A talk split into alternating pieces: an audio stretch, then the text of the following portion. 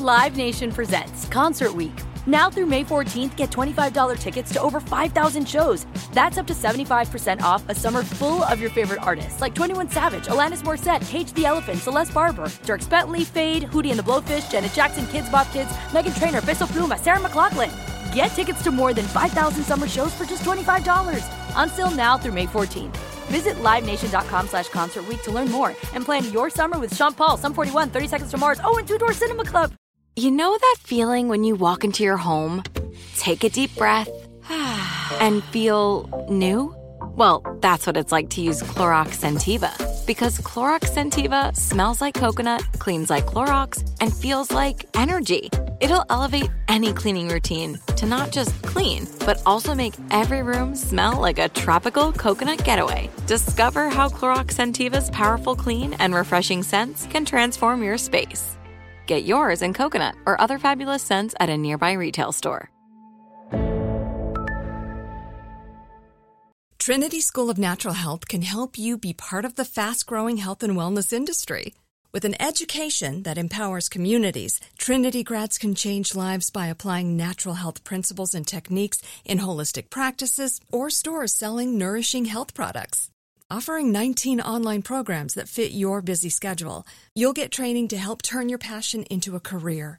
Enroll today at trinityschool.org. That's trinityschool.org.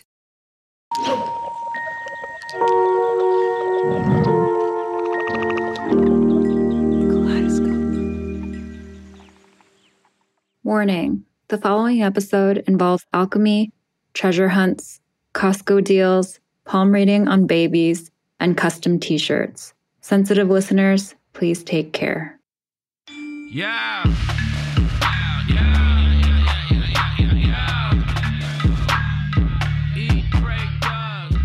My parents are very demanding. They're very funny, but they're fucking tons of work. Am I allowed to cuss? Yeah. Oh, okay, good.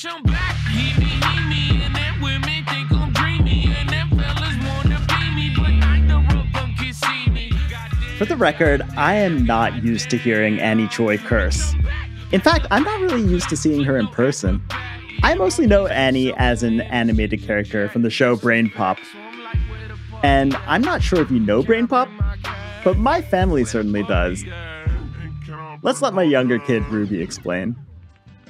Yeah, so it's like this really cool program where there's either a boy named Tom or a girl named Annie, and there's like this robot named Moby. No, Moby, this isn't a gift for you. I made it for Tasha. Well, you know we're doing the show about Annie, right? Really? Oh, that's really cool. How would you describe Annie? She teaches us a lot about like math and reading and writing and stuff like that. Her pants are always jeans, and she is in pigtails. And does she have glasses? Yeah, she does. Yeah. She has glasses. She says in one of the episodes that she is Korean. She's definitely like a very mellow person. But real life Annie? She's about my age with nerd chic glasses, a warm smile, chunky jewelry. Yeah. And she's definitely funnier and spicier than animated Annie. I don't know where my mom picked up Jesus, but it totally bled into like a lot of the things that she does in terms of decor. like you go to her house and it looks like a Catholic church gift shop. Do you need like this many crucifixes? Couldn't we just have one? Instead of teaching me or a robot about the word responsibility, Responsibility is something you should do. Chores at home, homework, following the rules. today she's trying to define responsibility for herself. I see other friends whose parents are so independent, you know, and they're like, they're white. Their parents are doing their own thing, going on trips. And like my mom's literally asking me to buy stuff on Amazon for them because they don't know how to do it. Annie's brother lives near her parents in California, while she lives in New York. But because of her family dynamics, the brunt of caring for them falls to her. I think it's like a dynamic with Korean families where the older boy gets to do whatever they want and the younger girl has to literally do everything. It's like classic gender roles. And while she hates the gender dynamic, these are still her parents. She wants to help them. It's a pain in my ass, but it's sort of like time to return the favor, I guess. Responsibility is something you should do. Which I think is a pretty classic Asian upbringing thing, too. I'm a little bit more Asian than I thought it was, I guess, which is kind of annoying. it's like, uh. And as her mom and dad are getting older and a little more helpless, Annie has something she desperately wants to know. Who's going to die first? my mom and my dad, because there's an answer that I want. It's so dark. From Kaleidoscope and iHeart Podcasts, I'm Mangesh Hattikudur. Welcome to Skyline Drive.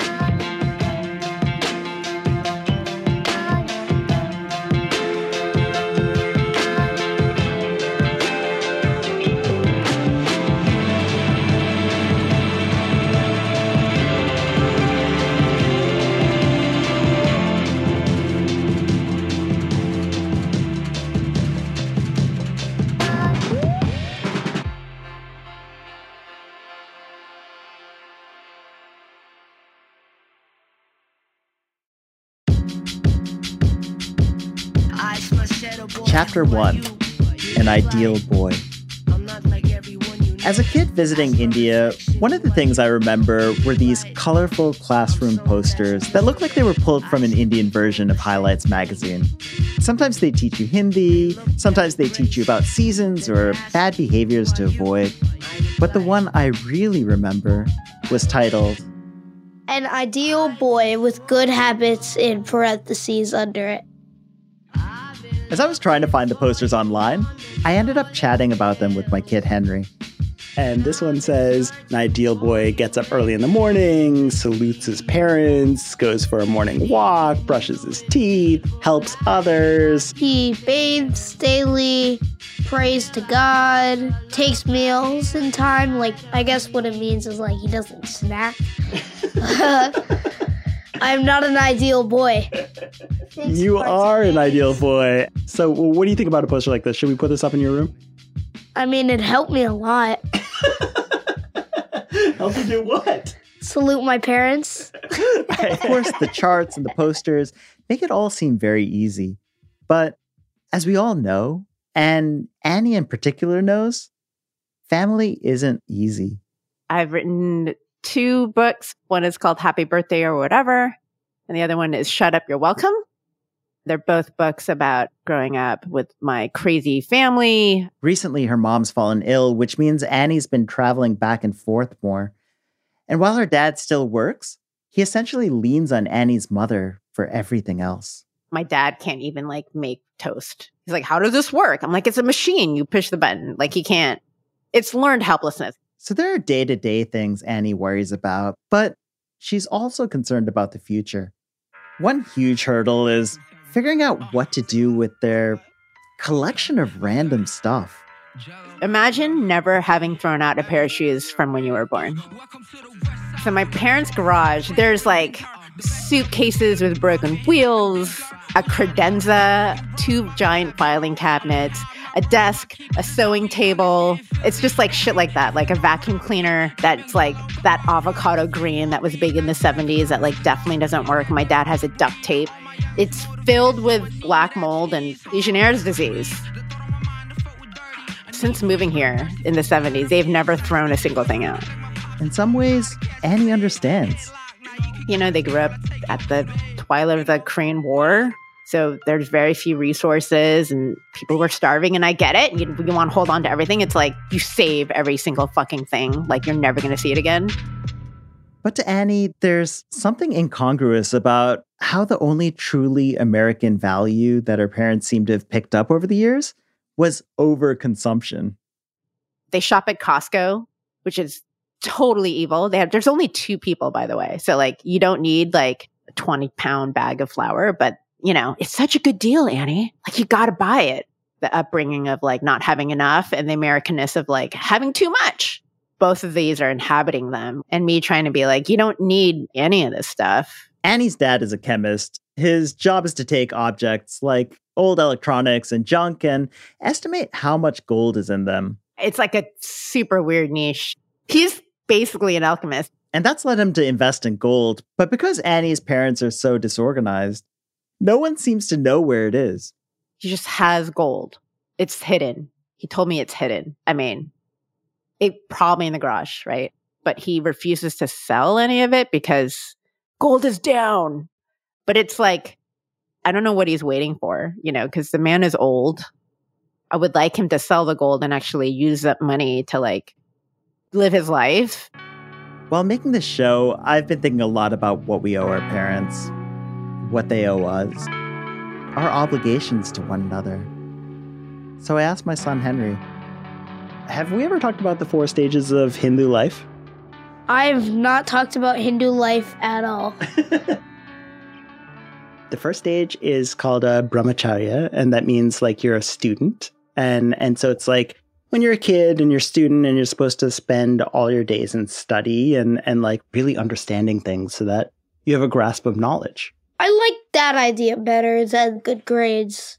That actually brings us to like the second stage of life, being a householder. So it's like taking care of your kids, getting a good job, taking care of your parents, that's like that type of thing. What do you think about that? That's a great rule.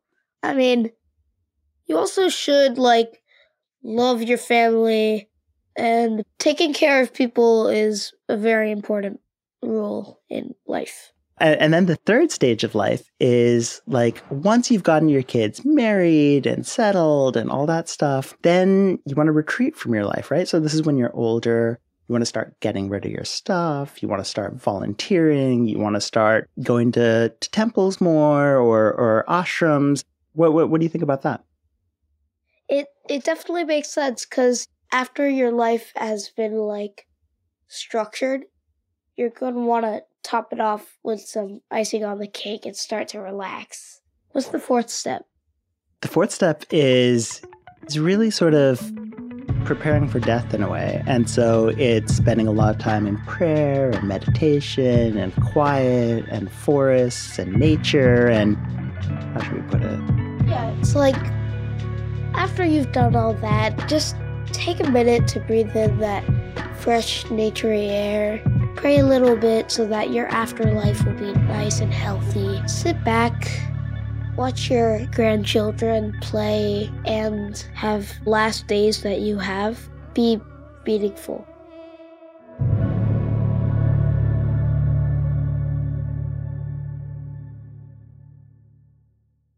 Live Nation presents Concert Week. Now through May 14th, get $25 tickets to over 5,000 shows. That's up to 75% off a summer full of your favorite artists like 21 Savage, Alanis Morissette, Cage the Elephant, Celeste Barber, Dierks Bentley, Feid, Hootie and the Blowfish, Janet Jackson, Kidz Bop Kids, Meghan Trainor, Peso Pluma, Sarah McLachlan. Get tickets to more than 5,000 summer shows for just $25. Until now through May 14th. Visit LiveNation.com slash Concert to learn more and plan your summer with Sean Paul, Sum 41, 30 Seconds to Mars, oh, and Two Door Cinema Club. Trinity School of Natural Health can help you be part of the fast growing health and wellness industry. With an education that empowers communities, Trinity grads can change lives by applying natural health principles and techniques in holistic practices or stores selling nourishing health products. Offering 19 online programs that fit your busy schedule, you'll get training to help turn your passion into a career. Enroll today at trinityschool.org. That's trinityschool.org. Hi, I'm Cindy Crawford, and I'm the founder of Meaningful Beauty. Well, I don't know about you, but like, I never liked being told, oh, wow, you look so good for your age. Like, why even bother saying that? Why don't you just say you look great at any age, every age? That's what Meaningful Beauty is all about. We create products that make you feel confident in your skin at the age you are now. Meaningful Beauty. Beautiful skin at every age. Learn more at meaningfulbeauty.com.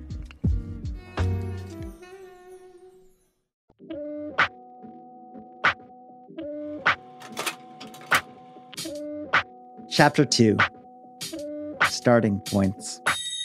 She said, boy, you still broke as fuck, hold up. Not a boy, it's a fucking man, bitch, hold up. All this shit chat and yakking, man. I pack bombs like I was from the Taliban. What the fuck did you say? In Vedic astrology, knowing the minute you're born is key to understanding your life. Because the planets and stars, they're all in constant motion, right? So, like, the difference of a single minute can dramatically change your personality. It can change your career, it can change your love life.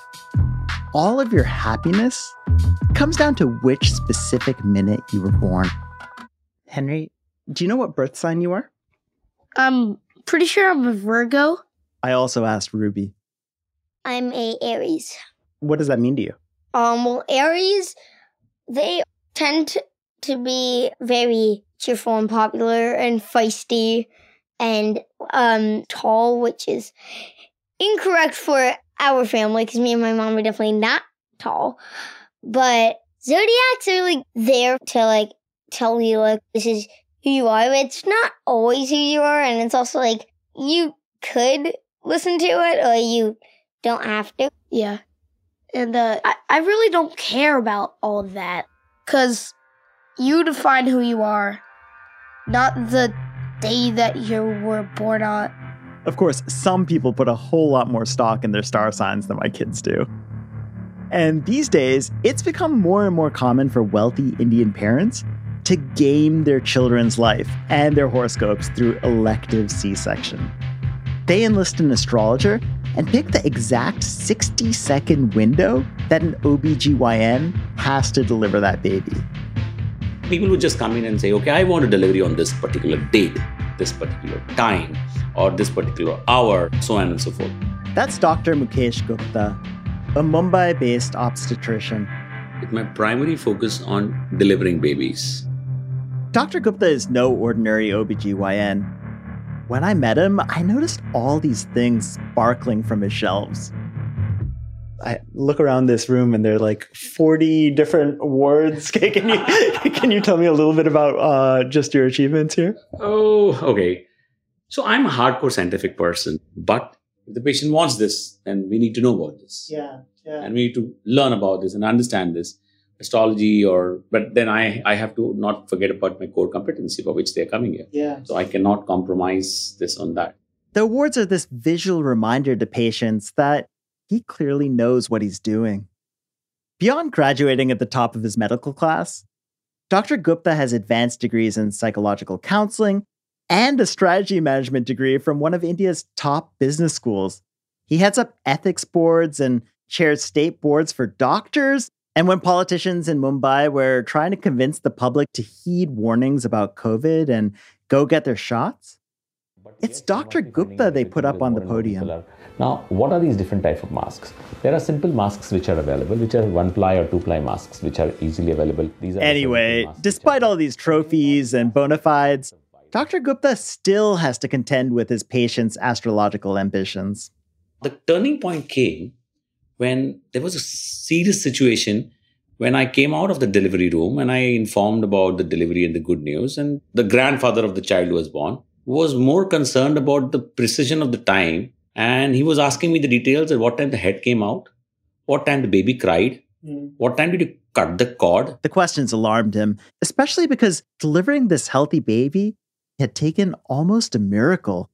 If you want me to look and keep track of all these things, then I, I should not deliver the woman, then I should just be watching the time and I would be yeah. the time manager. the situation would have irritated most people, but because Dr. Gupta thinks deeply about patient care, he tried to look at it from another angle. There is a window of one and a half minutes, mm. okay, after which the things will change. Mm. So the whether it is a constellation, whether it is chogadiyas, everything has a window of time. Look, every part of parenting is hard. Bringing a child into this world is hard. Raising a child is hard. There are so many responsibilities. Parents constantly worry that they're not doing enough to advocate for their kids or to secure their futures. And you see the compromises people make all the time to give their kids a better life. And if you really believe in astrology, why wouldn't you adjust the time of your C section and give your child a possible advantage? But that drive can lead parents to some surprising places. So many situations. As we were sipping so coffee and talking uh, more about Dr. Gupta's background, the doctor offhandedly told me something that he'd found shocking. There was an incident that this couple had come and they came for an abortion. I knew I'd come here to learn about uh, timed births, but I had no idea that we'd be discussing terminating pregnancies and the role astrology plays in that. According to Dr. Gupta, this couple came in for a consult. They wanted a family. They wanted to have a child. It's just They didn't want a child with a bad horoscope. Dr. Gupta shook his head as he told me the story. You know, the, the child is going to get birth in this month and this particular date. I don't want to have a child at that time. I mean, I'm pro choice, but I couldn't fathom the logic. Like, if you legitimately want to bring a child into the world, a birth sign shouldn't matter. If somebody tells me to put away all my instincts and information and knowledge, no, I would not.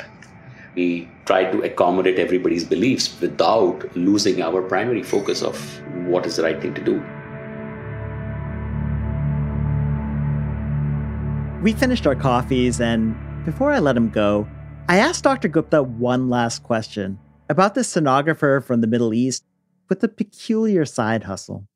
This specialist claims to read the palms of children in utero and then determines the best moment for their birth. Of course, he charges very wealthy families a bomb for that information, and he refused to speak with me on the record. So I got Dr. Gupta's opinion instead. I have an extremely costly machine, a sonography machine from one of the top companies globally. Mm-hmm. And even with the best of the machines, in the best of the things, you cannot really read the lines on the palm. Most fetuses ball their hands into fists, he told me. You almost never see a palm in the womb. So it's a myth. So that is probably a very smart ass who's trying to make money out of someone. Re listening to this tape now makes me think of Annie and this time in grad school. One of her friends just kind of grabbed her hand and. She like read my palm and she was like, You're gonna die really early. And I'm like, Why would you tell me that? and then another friend jumped in to peek and. She's like, Yeah, you're gonna die early. And I'm like, Why do people tell me this? I, I was like laughing because the lines of my weird ass palms. What does early even mean? Annie jokes that she started wearing gloves after that, just to avoid another surprise reading. You never know where they are lurking around the corner, these palm readers.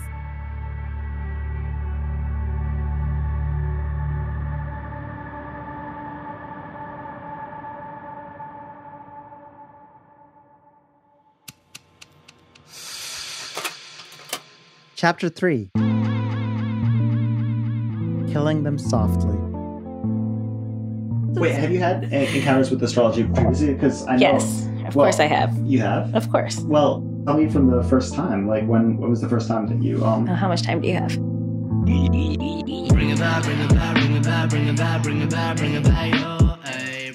It's the end of summer. My sister and I haven't talked much since my dad's passing. We've been distracting ourselves in different ways. She's been busy planning her wedding. I've been traveling for the show. Our rare conversations have been around tense subjects how to help her mom, how to deal with life insurance, or close my dad's accounts. Shanta's younger than me, and we're similar in a lot of ways. We laugh at the same jokes, we've both inherited the same family beat. We went to the same schools and colleges, even took some classes together. We both go to extreme lengths to help the people we love. But I found a way where we're nothing alike. No one has ever fallen deathly ill trying to cast my horoscope. So Amama, our grandma, wanted me to get my horoscope read. Our Amama is our mom's mom. And after Shanta was done with college, she sent Shanta's details off to this legendary astrologer in Dharwad. And he was kind of an older man. Known for his skill at reading charts. He died in the middle of reading this horoscope, which wasn't great. Then my grandmom tried to send Shanta's birth details to the former astrologer's apprentice. And then he got really sick while apparently like my horoscope was in front of him and he and I heard about that and I was like, okay, no, like no more people reading my horoscope. This seems like a really bad thing. I didn't remember any of this, but it left a lasting impression on Shanta. So I've always been like, okay, there's something out there that I'm not supposed to know my horoscope because I never get to see it. It's almost like you don't need to know more. That's how I interpret it. I can't believe my sister was satisfied with not getting her reading back. That would make me crazy. I'd only want to know my forecast even more. It drove my mom's mom crazy too, because she really just wanted to hear someone tell her, Your granddaughter will get married by such and such a date. So she started pounding the pavement for other leads and dragging my sister across Bangalore to various astrologers. They were never very specific about stuff with me. So one of the guys, he gave a lot of information about my health. But then when it came to when I was going to marry someone, he said, her life before 30 will be good and her life after 30 will be good. And Amama was very dissatisfied with that answer. How old are you? How old am I now? 41. And you're getting married? Yes. so it my life before was good and my life after is good. I mean, it was accurate. Just not specific enough. When I hear this tape, it makes me feel like we're typical Indians, but we're really not. I mean, in American pop culture, the way Indians are represented, there are only two or three storyline tropes. There's the kid who secretly wants to be an artist, but his parents want him to be an engineer. Or there's the kid who wants to date someone of a different class or non Indian, but their family doesn't approve, or they think their family won't approve, and that causes all sorts of anxiety. But I never related to any of those tropes because my family wasn't like that. They were really progressive. My great grandfathers were kicked out of the community church for educating their daughters, and for sending their sons to college overseas, and for rebelling against the notion of caste that only Brahmins like them deserved certain services. On the other hand, my Amama literally could not rest until she knew my sister's future was secured. I don't think she cared if Shanta's prospective husband was Muslim or Jewish or white or black. It's just that my grandma wanted her on a path towards settling down, having kids. There was no way in her mind that my sister, this accomplished psychology professor, could possibly feel whole unless she got married. These traditional Hindu ideas of duty and life, they were an obstacle for my grandmother, hindering her from leading that quieter fourth stage, where she could peacefully spend her time in serious meditation and contemplation before passing. Or as my dad used to call it, cramming for finals.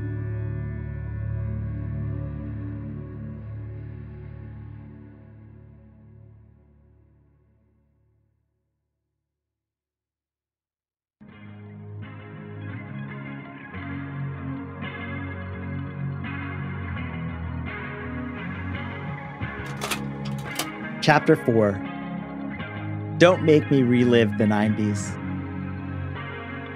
As I'm waiting for Annie and our astrologer Janelle to hop on the line for Annie's reading, I think back to that question Annie wanted answered. Which of her parents is going to die first? I want my mom to live longer. 100%. 100%. Whatever you might want or think you want, do you really want to know if you get it? Shanta made a really good point sometimes you don't really need to know the future. Anyway, that's in the back of my mind as we get going. You are a Virgo sun, a Virgo moon, and a Virgo rising. That's pretty rare for someone to have all three of their major legs, sun, moon, and rising in one sign. As usual, even through the screen, Janelle radiates warmth and comfortable energy. When I think about Virgo, I think about Beyonce, right? Tireless practice. You never turn off your mind because you're always thinking about what do I have to do next? How do I plan? How do I get ahead? Which is great, but could also be very tiring. she does seem tired to me. Tired of having to deal with these problems, tired of being the organized one who has to carry everyone's anxiety and swoop in to solve issues that don't have to be issues. Okay, so do you want to dive into the parent question first, or are there other things you want to talk about before that? No, I mean the parent question is certainly you know one that's been on my mind. My mm-hmm. mom mm-hmm. um, had a second uh, open heart surgery, which meant the whole family had to go through that again. Which means me particularly as the only daughter to mm-hmm. be the one bearing a lot of the um, caring duties. Mm-hmm. I'm just trying to keep her alive, mm-hmm. have her, you know, um, follow directions and stick to mm-hmm. the strict diet that she's on, which she hates doing, and you know, all those like very annoying things to do for yourself and now you're trying to get someone else to do it. It's like I can't even do that myself. As Annie makes these confessions, Janelle starts looking for Annie's parents in her chart. So I'm wondering if you and your mom have somewhat of a complicated relationship in terms of her larger than life presence can also feel kind of overbearing at times. Um, and I don't know if this is something where one parent or both parents kind of thrown kind of like cold water on your dreams in a way, and you had to kind of fight to overcome that. But at the same time, there's some really great career stuff happening in your life. Um, today our company just got sold. You do have Jupiter and Aries right now in the house of other people's money. So selling the business, so money that comes from the business. That's great, right? Yeah, yeah. But I do think financially, it almost feels like in your chart right now, it feels like your money is disappearing in weird ways. Not to make you scared, but if you're like, I don't know, like, is it being siphoned off? Annie had helped her parents out in a pinch, loaning them money to buy a new car. But now they're probably going to need help with medical bills.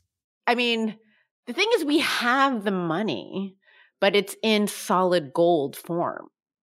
You show up as someone who serves behind the scenes, or you mm-hmm. do the work and no one really knows, and you know you're not getting a lot of praise for it. But that can also be a lot of frustration too. Janelle sympathizes with Annie, but she also lets her know she's probably been here before.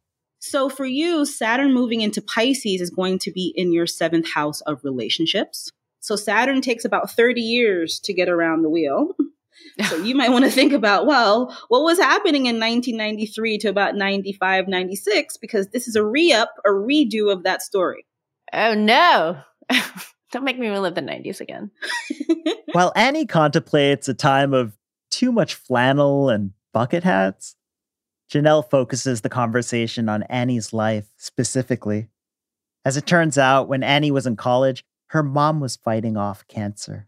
Now we have 30 years. So mom's a little bit older now, right? right. So this might be a tougher go around because time has passed. Mm-hmm, mm-hmm. And also, timing is such if mom, and this is not to spook you in any way, but if mom chooses that she's ready to leave, that's not something that you can control either, right? That line, chooses to leave, catches my ear. Janelle phrases it so delicately. It knocks me back.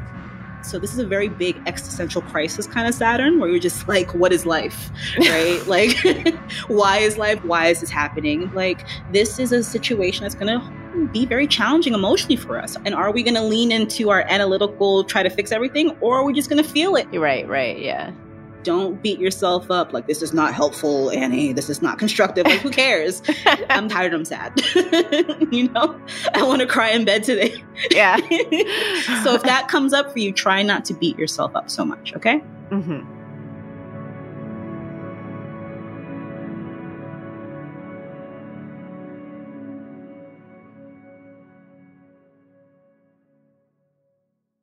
Live Nation presents Concert Week. Now through May 14th, get $25 tickets to over 5,000 shows. That's up to 75% off a summer full of your favorite artists like 21 Savage, Alanis Morissette, Cage the Elephant, Celeste Barber, Dierks Bentley, Feid, Hootie and the Blowfish, Janet Jackson, Kidz Bop Kids, Meghan Trainor, Peso Pluma, Sarah McLachlan. Get tickets to more than 5,000 summer shows for just $25. Until now through May 14th. Visit LiveNation.com slash Concert to learn more and plan your summer with Sean Paul, Sum 41, 30 Seconds to Mars, oh, and Two Door Cinema Club.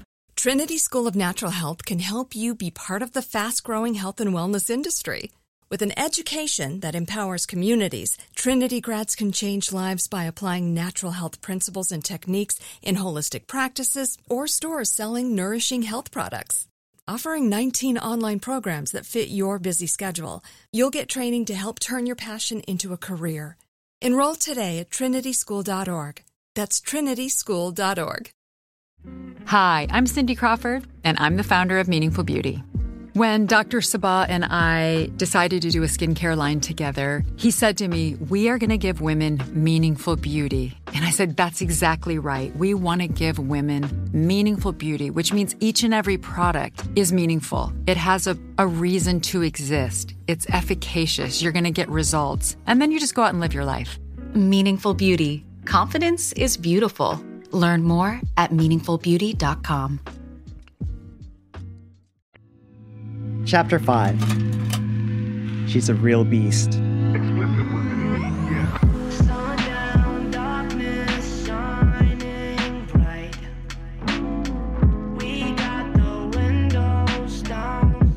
What do you think about when Mama and I get older?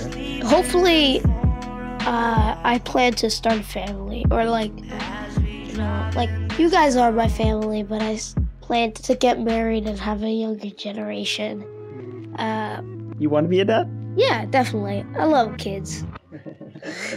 and uh, what about um, what about with us? Like when we are Anama's age, I think we would definitely take care of you. And if you were like, in like a little money, 'cause when you retire, you're not really working anymore, we'd probably give you some. Once you guys get around retirement age, I'll be like, eh, you do you. But once you get over the age of 75, you guys can come live at my place. I smile when I hear this. And then I look around Henry and Ruby's messy room where we're taping. If I'm going to move in with them when I'm 75, we've got to teach them how to tidy up. Janelle's left the chat, and I'm sitting with Annie for the debrief. I know Annie's a skeptic, I'm not like a big astrology person. I'm too Virgo for that. and the reading was a little heavier than I was expecting.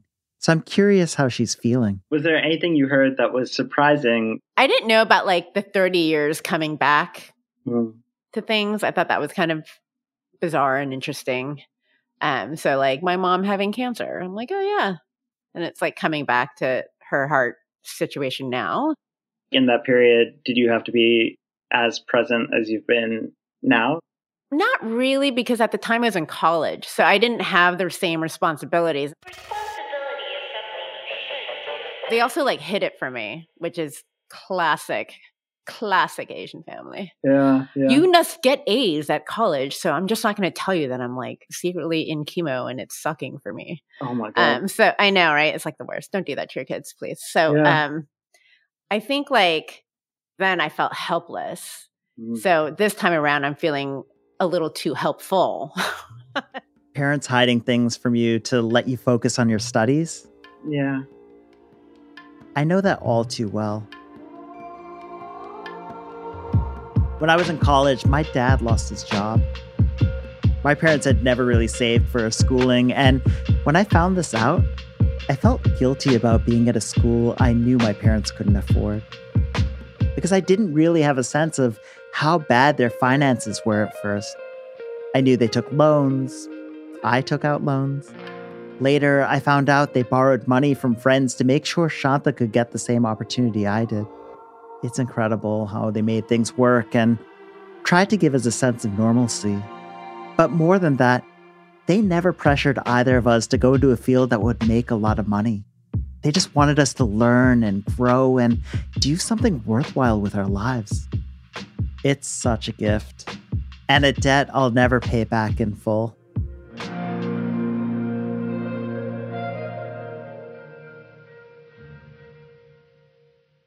Mom being sick sucks, right? It sucked the first time, it sucks the second time. It's annoying, it's frustrating, it's scary.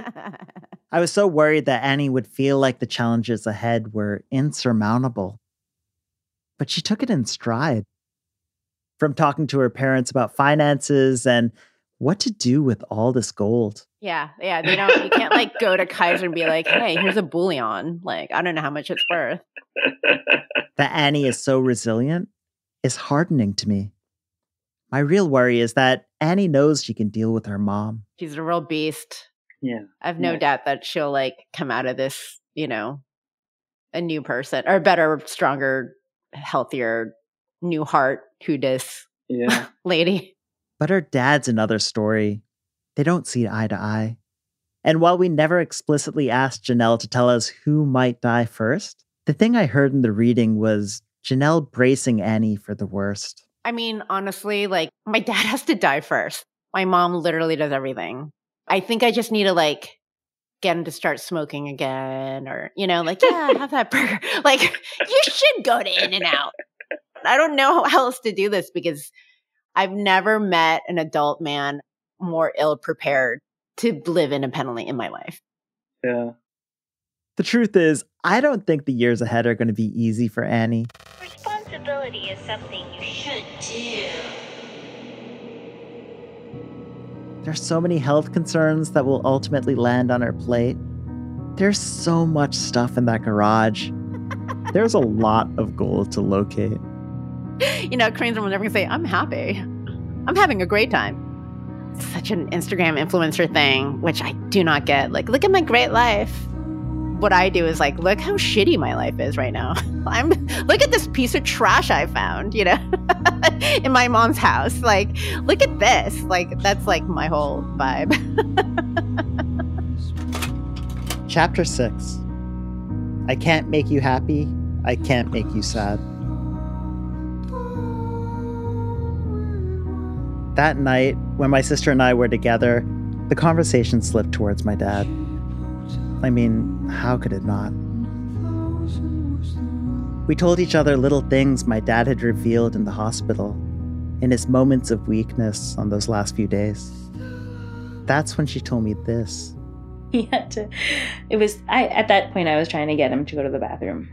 Dad, you should probably try and go to the bathroom. I can help you up, and you have to walk and whatever. And I was like, kind of. Mom had told me to be a little pushy, so I was like trying to get him to do it.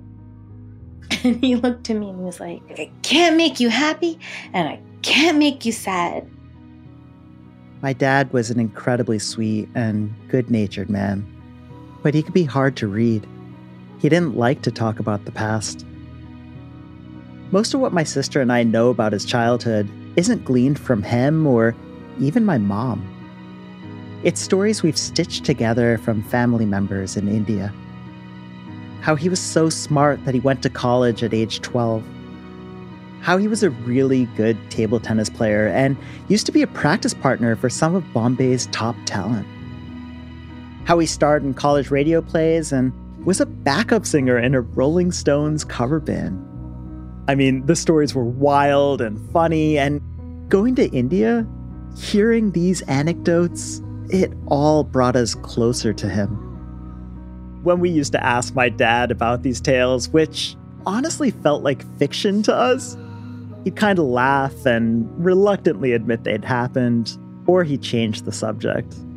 But if he didn't talk about his achievements, he definitely didn't talk about his hardships, how lost he was without a mom, how he felt abandoned at boarding schools, how once he came to the US to get a PhD, he kept pushing off going back to Goa to take over the family businesses, the ones my grandfather had worked so hard to build for his family. My dad resented these businesses for taking up all my grandfather's attention. I could imagine his loneliness, that there were deep pockets of sadness we just never saw or understood. Because my dad's way of dealing with sadness wasn't to yell or to act out or to share, but just to go quiet. And I said, Dad, I'm not sad about anything. And he was like, No, Shanta, I can't make you happy and I can't make you sad. And I was like, No, Dad, like, I'm just asking you to go to the bathroom. it's gonna be okay. But Shanta knows what he means. He's clearly not talking about the bathroom. And I was trying to think like an analogy, you know, to help him put it into perspective. So I was like, Dad, when your dad died, it was probably pretty hard for you, but you were okay and you bounced back and life goes on and you're going to be okay. So I was like, Yeah, I'll be sad when you die, but you know, it'll be okay. My dad, who could be so tight lipped, in that moment. He was like, No, Shanta, when dad died, I was sad and I was happy. I was sad because he was gone, but I was happy because I could never make him happy. And that was really heartbreaking. The thing that's only occurred to me since having children is as a parent, you prioritize what you didn't get from your parents, and you discount the things you did. And for whatever shortcomings my dad might have had, he never hesitated to show us love. He couldn't walk past us without tussling our hair or kissing our heads. He attended every recital and performance and tournament he could. And when we surprised him with a trophy or an award or some ridiculous invention we glued and duct taped together, he didn't always say much, but he beamed with pride. That day in the hospital, Shanta took the opportunity to tell him Dad, you know, whether you tell us or not, whether you say it out loud, I know you're proud of us. And I know you're proud of Mangesh. I know you're proud of me. And he shook his head and he said, love. that moment got me wondering do we show our kids enough love? Do they know how much they mean to us? Do you think you and Henry make me and Mama proud? Yeah, I do. I do think we do. Make you proud. Because, like, also, like, Aju's father was, like, a hard parent. Aju is what my kids call my dad. It's a Konkani word for grandfather. Like, his mom died at a very young age, but his dad was just like, oh, you look like my wife, but, you know, I can't have you around here. I'd forgotten about this until Ruby mentioned it. It's true. My grandmother, who I never met and died just a year after my father was born, famously had this warm and magnetic personality. My granddad was so in love with her, he could never bring himself to remarry. And her face haunted him. He could see her in their children. And as much as my grandfather loved my dad and his sister, his heart broke over and over each time he looked at them. So I think if you had like a dad like you, he definitely would have felt like the way me and Hanno do, where like we do feel like we've lived up to the expectations and we do feel like we've made you proud. As I talked with my kids about life, about my dad, it became apparent how I'm not the only one feeling the loss. In fact, Henry still wears a shirt that says Aju Power. This t shirt my father in law made for all of us to raise my dad's spirits. What, what does that mean to you? So, my grandpa on my other side made a t shirt for my grandpa who was dying from cancer. And uh, I love that shirt because my grandpa was a great man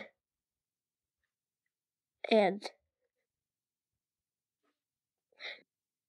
that shirt showed we were there for him. He is now deceased. But hopefully, he's looking down on us and looking at that shirt, and uh, he's happy. Oh, Henry, I, I love you so much, cutie. Love you too.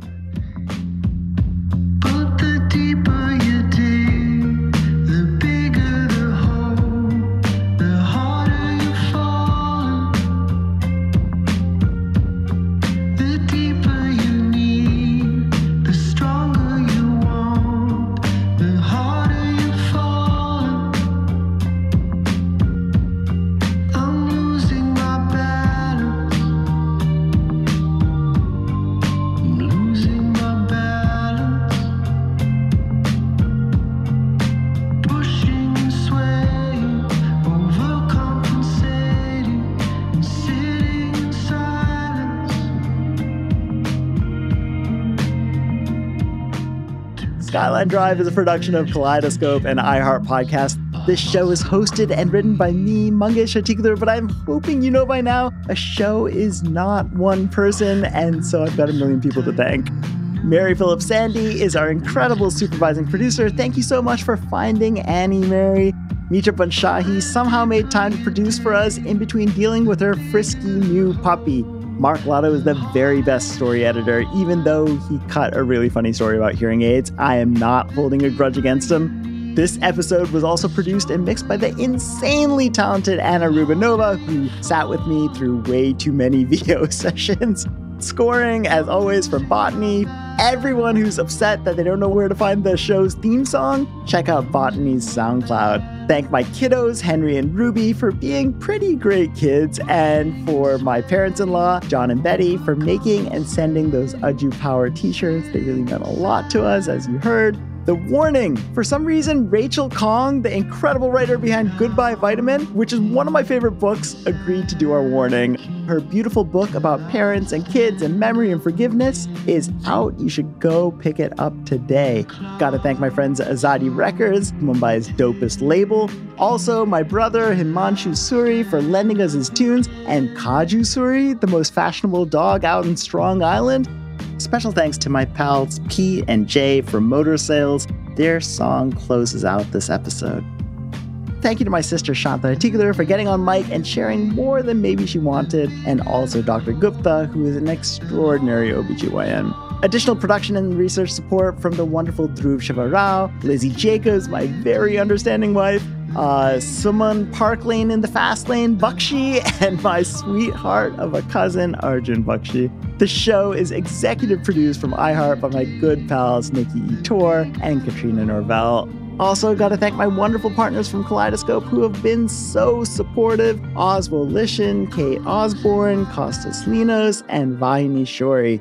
Special thanks to Ali, Nathan, Connell, Will, and Bob at iHeart for getting behind this show. Uh, Barkley and Sarah, Rachel and Rins, my family everywhere. And as always, a big thank you to my amma and my dad, Lalita and Umesh, who I thank my lucky stars for.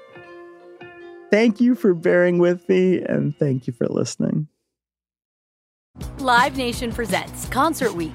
Now through May 14th, get $25 tickets to over 5,000 shows. That's up to 75% off a summer full of your favorite artists like 21 Savage, Alanis Morissette, Cage the Elephant, Celeste Barber, Dierks Bentley, Feid, Hootie and the Blowfish, Janet Jackson, Kidz Bop Kids, Meghan Trainor, Peso Pluma, Sarah McLachlan. Get tickets to more than 5,000 summer shows for just $25. Until now through May 14th. Visit LiveNation.com slash Concert to learn more and plan your summer with Sean Paul, Sum 41, 30 Seconds to Mars, oh, and Two Door Cinema Club. Trinity School of Natural Health can help you be part of the fast growing health and wellness industry. With an education that empowers communities, Trinity grads can change lives by applying natural health principles and techniques in holistic practices or stores selling nourishing health products. Offering 19 online programs that fit your busy schedule, you'll get training to help turn your passion into a career. Enroll today at trinityschool.org. That's trinityschool.org. See new things, try new things, go back centuries while living in the moment, forge new paths while discovering old ones, pedal, paddle, and paint while trekking, tasting, and tailoring experiences that transform you into a better version of yourself. Immerse yourself in the world by activating your mind, your heart, and your body on a river cruise exclusively from Avalon Waterways. Save with limited time offers at avalonwaterways.com. Avalon is cruising elevated.